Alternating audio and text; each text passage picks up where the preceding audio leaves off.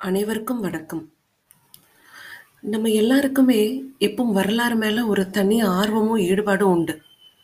நம்ம முன்னோர்கள் என்ன செஞ்சாங்க? எப்படி வாழ்ந்தாங்க? அங்க என்னென்னலாம் நடந்துச்சு? அவங்களோட உணர்வுகள் எப்படியெல்லாம் இருந்துச்சு? அப்படிங்கிறத தெரிஞ்சுக்கணுங்கிற ஆர்வம் எப்பவுமே மனித குலத்துக்கு இருந்துட்டே இருந்திருக்கு. அதை நம்ம கண் முன்னாடி கொண்டு வந்து நிறுத்துறது தான் வரலாற்று புதினங்கள்.